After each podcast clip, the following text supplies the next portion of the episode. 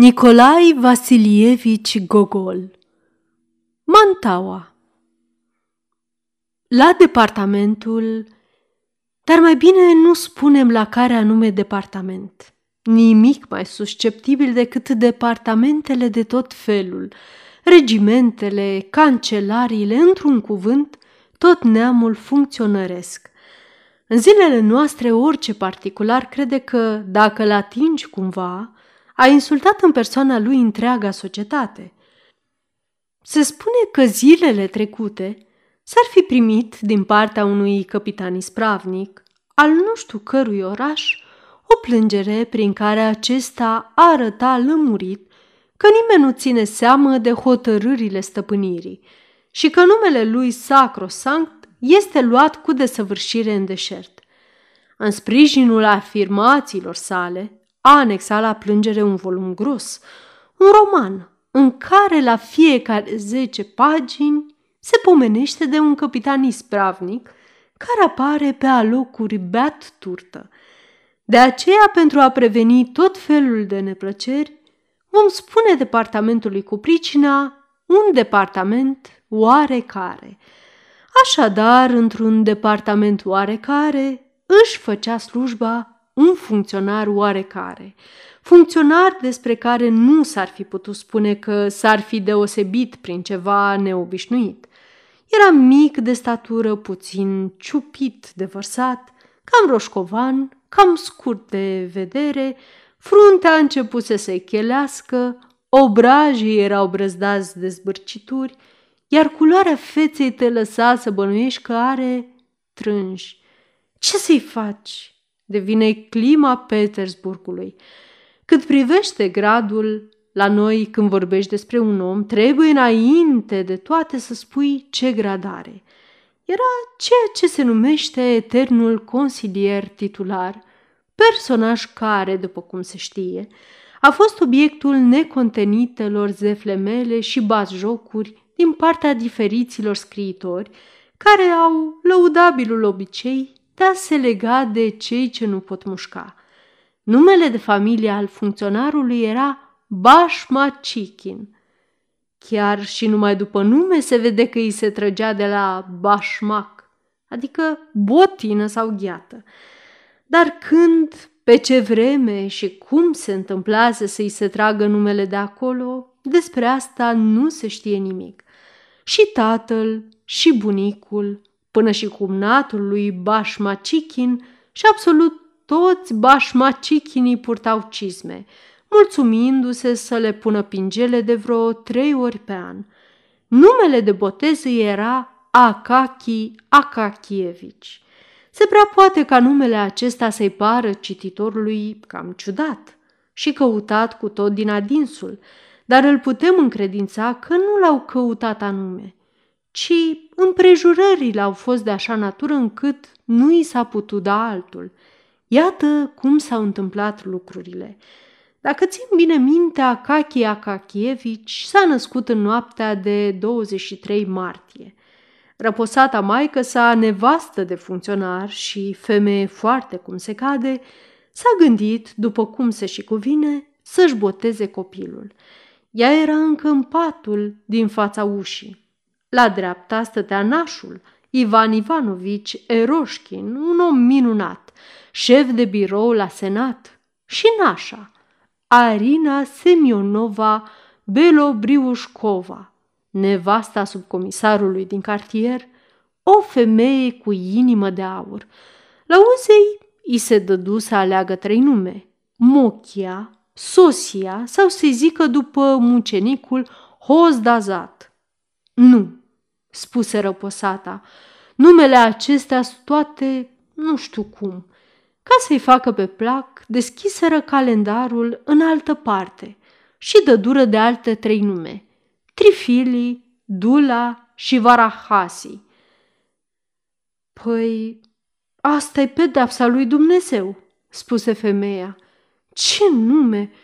N-am auzit niciodată așa ceva, măcar de-ar fi Varadat sau Varuh, nu Trifili și Varahasi. Mai întoarseră o filă și dă dură peste Pafsicachi și Vahtisi. Ei, spuse ea, văd că așa îi e soarta. Dacă e așa, să-l cheme atunci mai bine ca pe tată său. Tată său era Akaki. Să-i zică și băiatului tot Akaki. De aici a ieșit Akaki Akakievici. Botezară copilul. Când îl botezară, el începu să plângă și să-și schimonosească fața, ca și cum ar fi presimțit că avea să ajungă cândva consilier titular. Așa s-au întâmplat lucrurile. Dacă le-am adus la cunoștința cititorului, am făcut-o pentru ca el să-și poată da singur seama că era cu neputință ca lucrurile să se fi petrecut altfel și că n-a fost chip să îi se dea alt nume. Când anume intrase el la departament și cine îl introdusese acolo, nimeni nu-și poate aduce aminte. Câți directori și câți șefi de tot felul nu s-au schimbat de atunci. El însă era văzut mereu în același loc, în aceeași atitudine și având același grad. Slujba pe care o îndeplinea era aceeași, să copieze. Așa că mai târziu oamenii se încredințaseră că, pe semne, venise pe lume anume pentru slujba asta, cu chelie și gata îmbrăcat în uniformă. În departament nu se bucura de nicio considerație. Când trecea pe dinaintea ușierilor, aceștia nu numai că nu se sculau de la locurile lor, dar nici nu-l băgau în seamă, ca și cum, prin sala de așteptare, ar fi zburat o muscă. Șefii se purtau cu el cu un fel de răceală despotică. Un subșef de birou oarecare îi vâra hârtiile de-a dreptul sub nas fără să-i spună măcar copiază-le sau uite ceva interesant și care are să-ți placă sau să-i spună ceva plăcut cum se obișnuiește între funcționarii bine crescuți. El lua hârtia, se uita la ea, fără să-l privească pe cel care i-o dădea sau să vadă dacă acesta avea ori nu dreptul să-i o dea. O lua și începea pe loc să o copieze. Funcționarii tineri își băteau joc de dânsul. Făceau glume pe seama lui, atât cât le îngăduiau resursele spiritului lor de birocrați. Povesteau de față cu el tot felul de istorii născocite pe seama lui și a gazdei lui – o bătrână de șaptezeci de ani, spunând că ea îl bate, îl întrebau când se însoară cu ea și presărau pe cap hârtiuțe rupte mărunt, zicând că ninge. Dar Akaki, Akakievici, nu le răspundea nici măcar cu o vorbă, ca și cum n-ar fi fost nimeni în fața lui. Aceste săcâieli nu îl distrăgeau deloc de la treabă și nu îl făceau niciodată să greșească – doar când ceilalți se întreceau cu gluma și îi dădeau peste cot, stingherindu-l de la lucru, el le spunea, De ce mă necăjiți? Lăsați-mă în pace!" Atât din cuvinte cât și din glas se desprindea ceva ciudat. Tonul îți făcea milă, încât un tânăr nou intrat în slujbă, care își îngăduise după pilda celorlalți să-și bată joc de dânsul, se opri deodată ca străpuns de ceva în inimă și de atunci toate îi apărură sub altă lumină, căpătară altă înfățișare. O putere supranaturală îl făcu să se îndepărteze de colegii lui pe care, atunci când abia îi cunoscuse, îi crezuse oameni cum se cade și bine crescuți. Și multă vreme după asta, în clipele cele mai vesele, îi apărea înaintea ochilor funcționarul scund, chel, ale cărui vorbe îți pătrundeau în suflet. De ce mă necăjiți? Lăsați-mă în pace. În aceste vorbe impresionante răsuna parcă ecoul altor vorbe. Sunt doar fratele tău. Și bietul tânăr își acoperea fața cu mâinile, iar mai târziu, în cursul vieții sale, se cutremura adesea, Văzând câtă neomenie este în om și câtă grosolănie sălbatică, se ascunde sub purtarea politicoasă a omului subțire și cultivat. Și, dragă Doamne, chiar în omul socotit de lume drept nobil și cinstit. Rar ar fi putut găsi om care să trăiască numai pentru slujba lui ca Akaki Akakievici. Dar asta e prea puțin spus. El slujea cu râvnă, ba nu, cu dragoste. Făcându-și copiile, trăia într-o lume a lui, variată și atrăgătoare. Plăcerea muncii îi se oglindea pe față. Avea literele favorite și când ajungea să le scrie, nu mai putea de bucurie. Surâdea, clipea din ochi, silabisea textul cu buzele încât puteai parcă să-i citești pe față literele care ieșeau de sub pană. Dacă i s-ar fi răsplătit râvna depusă, ar fi ajuns poate consilier de stat, ceea ce desigur l-ar fi uimit. Dar, cum spuneau spiritualii săi colegi, nu se alesese decât cu o cataramă la butonieră și cu trânși mai jos de șale. Totuși, nu se poate spune că nu i se acordase niciodată atenție. Un director, om bun la suflet, dorind să-l răsplătească pentru serviciile lui îndelungate, porunci să-i se dea de lucru ceva mai de seamă decât copiile obișnuite, și anume să facă, după un dosar gata rezolvat, un raport care urma să fie trimis la altă instituție, toată treaba reducându-se la schimbarea titulaturii și la trecerea pe alocuri a verbelor de la persoana întâi la a treia. Îi veni însă atât de greu să facă acest lucru încât a sudă leoarcă. Își frecă fruntea și în cele din urmă spuse Nu, dați mai bine ceva de copiat. De atunci l-au lăsat să copieze mai departe. Părea că în afară de treaba asta, pentru el nu mai exista nimic. Nu se mai îngrijea deloc de îmbrăcăminte. Uniforma lui nu mai era verde, ci căpătase o culoare roșcată albicioasă, parcă era mânjită cu făină. Gulerul era așa de îngust, așa de jos, încât gâtul, deși nu era lung, îi ieșea afară și părea de o lungime neobișnuită ca la pisoii de gips, cu capetele bălăbănind, pe care îi poartă străinii ruși pe cap. Și veșnic avea ceva pe veston, ba un pai, ba o ață, și mai avea deosebitul talent ca atunci când se strecura pe stradă să nimerească sub vreo fereastră, tocmai în clipa când se aruncau tot felul de gunoaie și asta era pe semne pricina că avea totdeauna pe pălărie coș de harbuz sau de zemos și altele asemenea.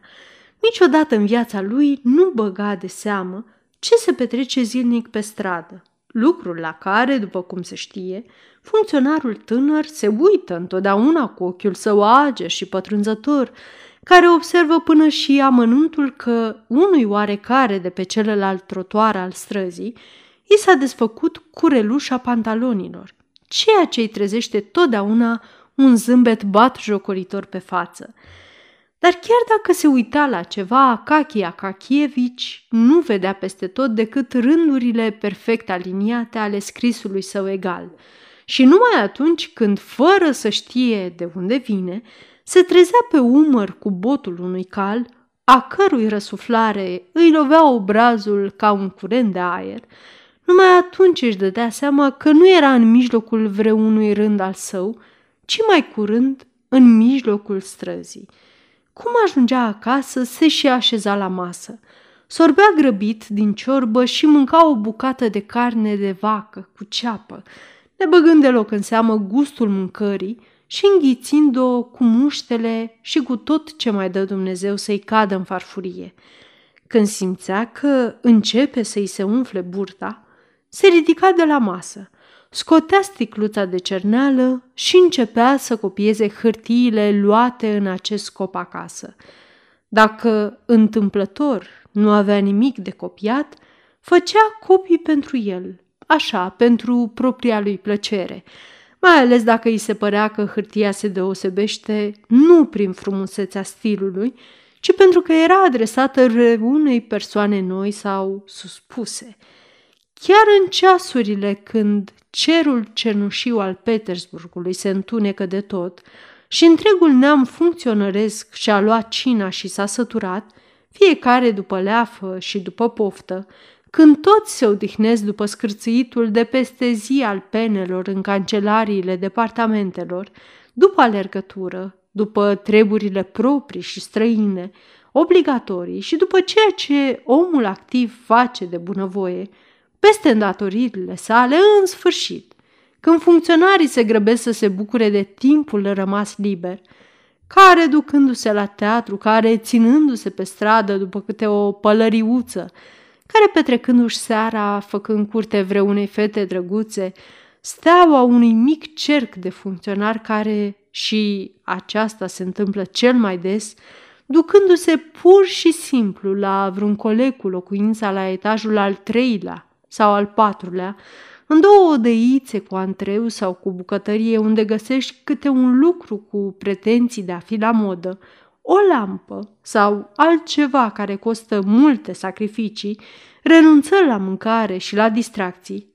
Într-un cuvânt, atunci când toți funcționarii se împrăștie prin micile apartamente ale prietenilor ca să joace whist, la care se ceartă, sorbind ceai din pahare și mâncând pe smeți de o copeică, pufăind din ciubuce lungi și repetând, în timp ce se împart cărțile, cancanuri aduse din lumea mare, lucru la care rusul nu poate renunța niciodată, oricare i-ar fi situația, iar atunci când n-au despre ce vorbi, povestind la nesfârșit vechea anecdotă cu comandantul pieței, căruia îi se raportase că s-a tăiat coada calului lui Falconet, într-un cuvânt, chiar atunci când toată lumea căuta să se distreze, Akache Akakievici nu simțea nevoia niciunei distracții.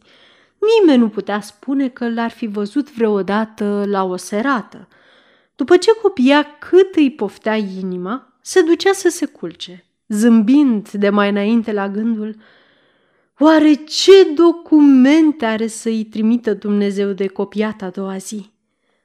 Astfel curgea viața pașnică a acestui om care, cu o leafă de 400 de ruble pe an, știa să se mulțumească cu soarta lui, a cărui viață ar fi curs așa până la adânci bătrâneți dacă tot felul de mizerii n-ar fi presărat în calea vieții consilierilor și nu numai a acelor titulari, ci chiar și a celor secreți, intimi și de curte, ba și a acelora care nu numai că nu dau nimănui, dar nici nu cer cuiva consilii. La Petersburg există un dușman aprig al tuturor acelora care primesc o leafă de 400 de ruble sau cam atâta pe an.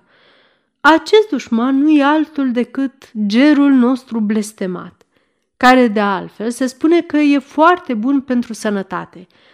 Cam pe la 9 de dimineață, tocmai la ora când străzile se umplu de funcționari în drum spre slujbă, gerul începe să înțepe atât de tare toate nasurile, fără deosebire, încât bieții funcționari nu mai știu unde să și le ascundă.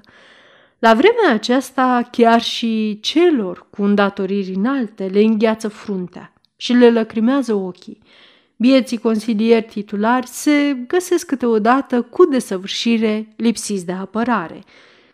Singurul mijloc de scăpare este să străbată în fugă, cât se poate mai repede, în mântăluțele lor subțirele cinci-șase străzi și apoi să bată binișor din picioare la intrare până ce li se mai dezgheață în felul acesta – aptitudinile și talentele înghețate pe drum și de care au atâta nevoie la îndeplinirea slujbei. Akachi Akakievici începuse de la o vreme să simtă că îl înjunghie tare de tot în spate și în umăr, cu toate că se silea să parcurgă cât mai repede distanța obișnuită. Până la urmă, se gândi că de vină era mantaua. Și, într-adevăr, Cercetând-o acasă, binișor, descoperi că se rărise casita în două-trei locuri, și anume la spate și la umeri. Postavul îi se rosese în așa hal încât se făcuse străveziu, iar căptușeala se destrămase, de trecea vântul prin ea. Trebuie știut că mantaua lui Akachi Akakievici era și ea obiect de batjocură pentru funcționari. Aceștia îi luaseră până și nobilul nume de manta și ziceau halat. Avea mantaua cei drept o croială ciudată și cu fiecare an gulerul îi se făcea tot mai mic, căci servea la cârpitul altor părți ale ei. Cârpelile nu prea dovedeau meșteșugul prea mare al croitorului, iar mantaua era ca un sac și foarte urâtă.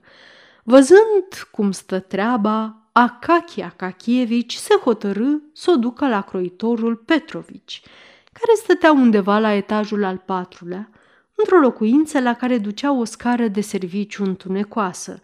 Croitorul acela, cu tot ochiul lui chior și cu toată fața ciupită de vărsat, cărpea destul de iscusit vestoanele de uniformă, pantalonii funcționarilor și ai altor persoane, asta bineînțeles când se întâmpla să fie treaz și să nu aibă în cap alte planuri.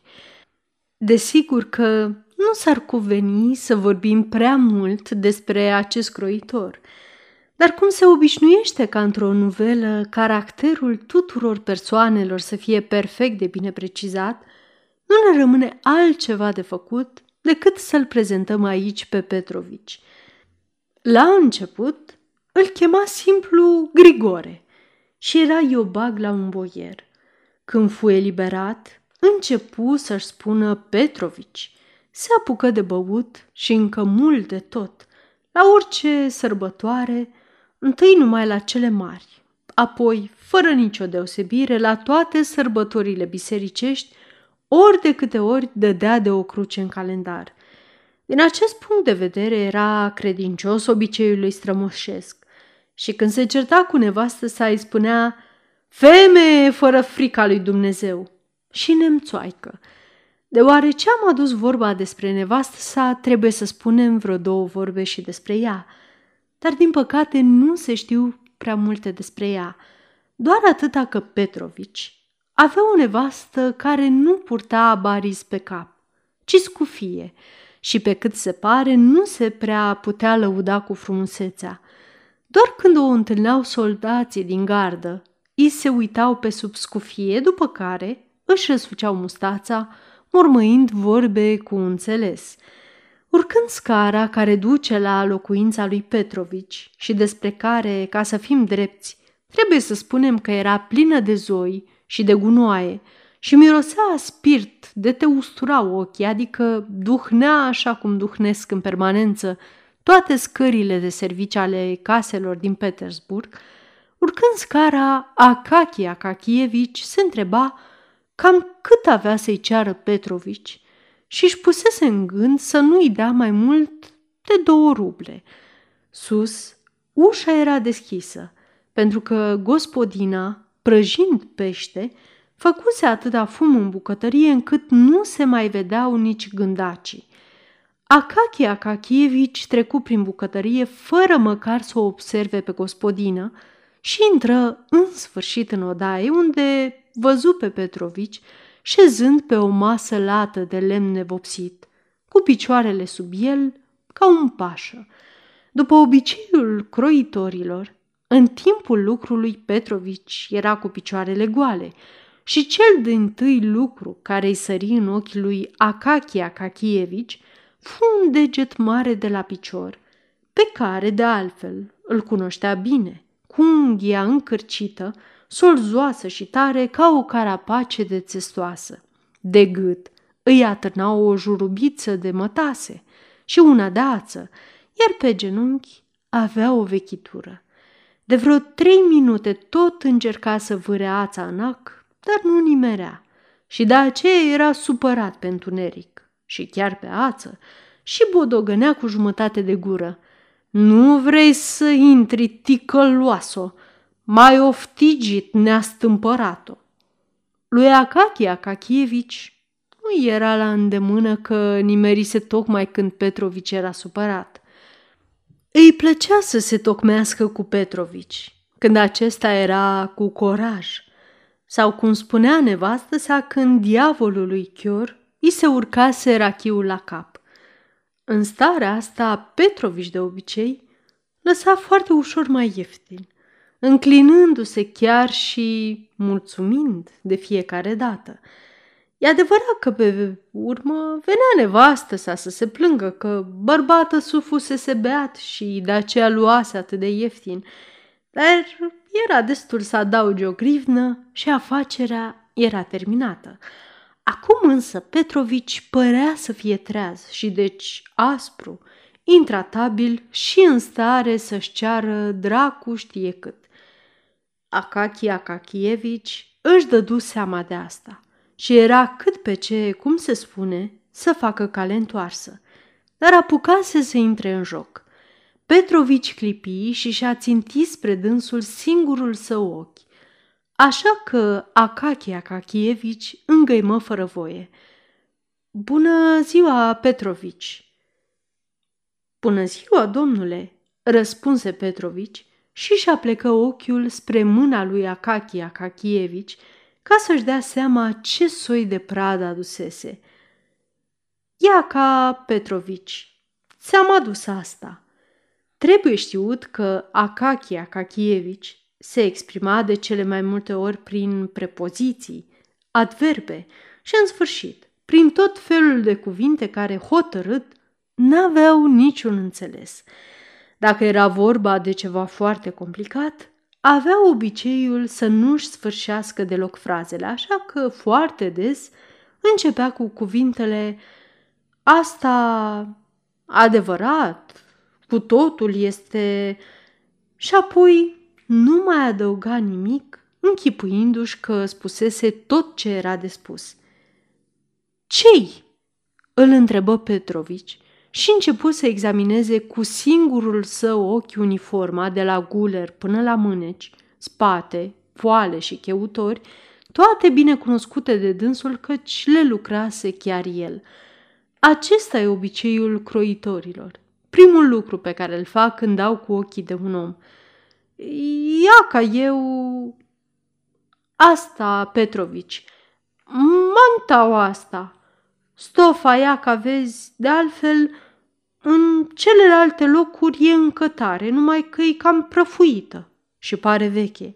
Dar e nouă, numai că într-un loc e puțin... Asta aici, la spate și la umăr. E puțin roasă și uite, ia ca puțin și la umărul listălalt. Vezi, asta e tot. Mult de lucru n-ai.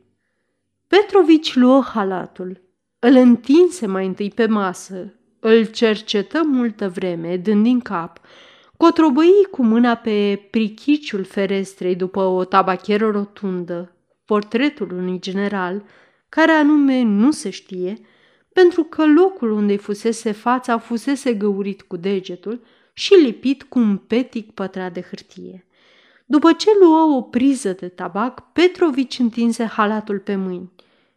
Se uită la el în zare și dădu iar din cap. Apoi îl întoarse ca să vadă căptușeala și dădu iar din cap. Deschise iar capacul cu generalul lipit cu hârtie, își umplu bine nasul cu tabac, închise capacul, ascunse tabachera și în sfârșit spuse Nu, nu se mai poate cârpi. E o vechitură. La aceste cuvinte, Akachi Akakievici simți o lovitură în inimă. Da, de ce nu se poate, Petrovici? spuse el, cu glasul rugător ca de copil. Nu-i roasă decât doar la umăr și s-ar mai găsi la tine ceva petice. Petice se pot găsi, petece s-or găsi ele, spuse Petrovici, dar nu le pot coase.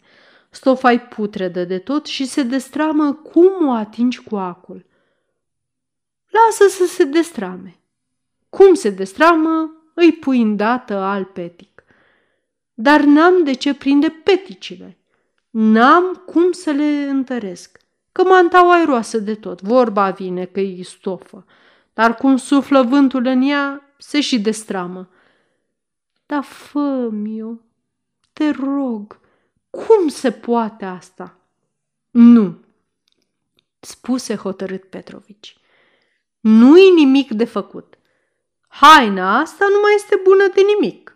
Ar fi mai bine ca la vară, când va da frigul, să-ți faci din ea o biele, pentru că ciorapii nu țin cald.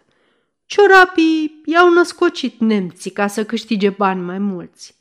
Îi plăcea la o adică lui Petrovici să înțepe pe nemți. Cât despre mantare să trebuiască să-ți faci una nouă. La cuvântul nouă, lui Akaki Akakievici i se făcu negru înaintea ochilor și tot ce era în odaie început să se învârtească. Vedea bine numai generalul cu fața lipită cu hârtie de pe capacul tabachierelui Petrovici. Cum așa? Nouă, spuse el ca și cum ar fi visat. Dar nici n-am bani pentru așa ceva.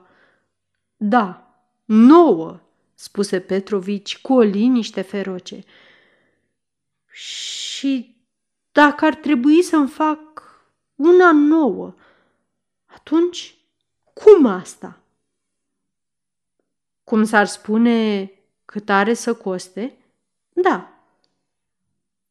Are să fie nevoie de vreo 150 de ruble și mai bine, spuse Petrovici, strângându-și buzele semnificativ.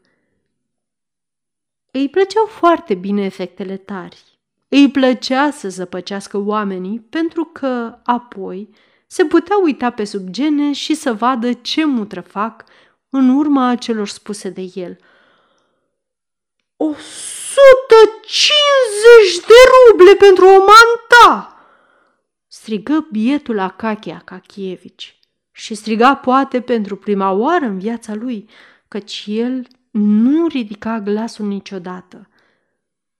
Da, spuse Petrovici, mai depinde și de manta. Dacă îi pui guler de jder și glugă căptușită cu mătase, se ridică și la 200.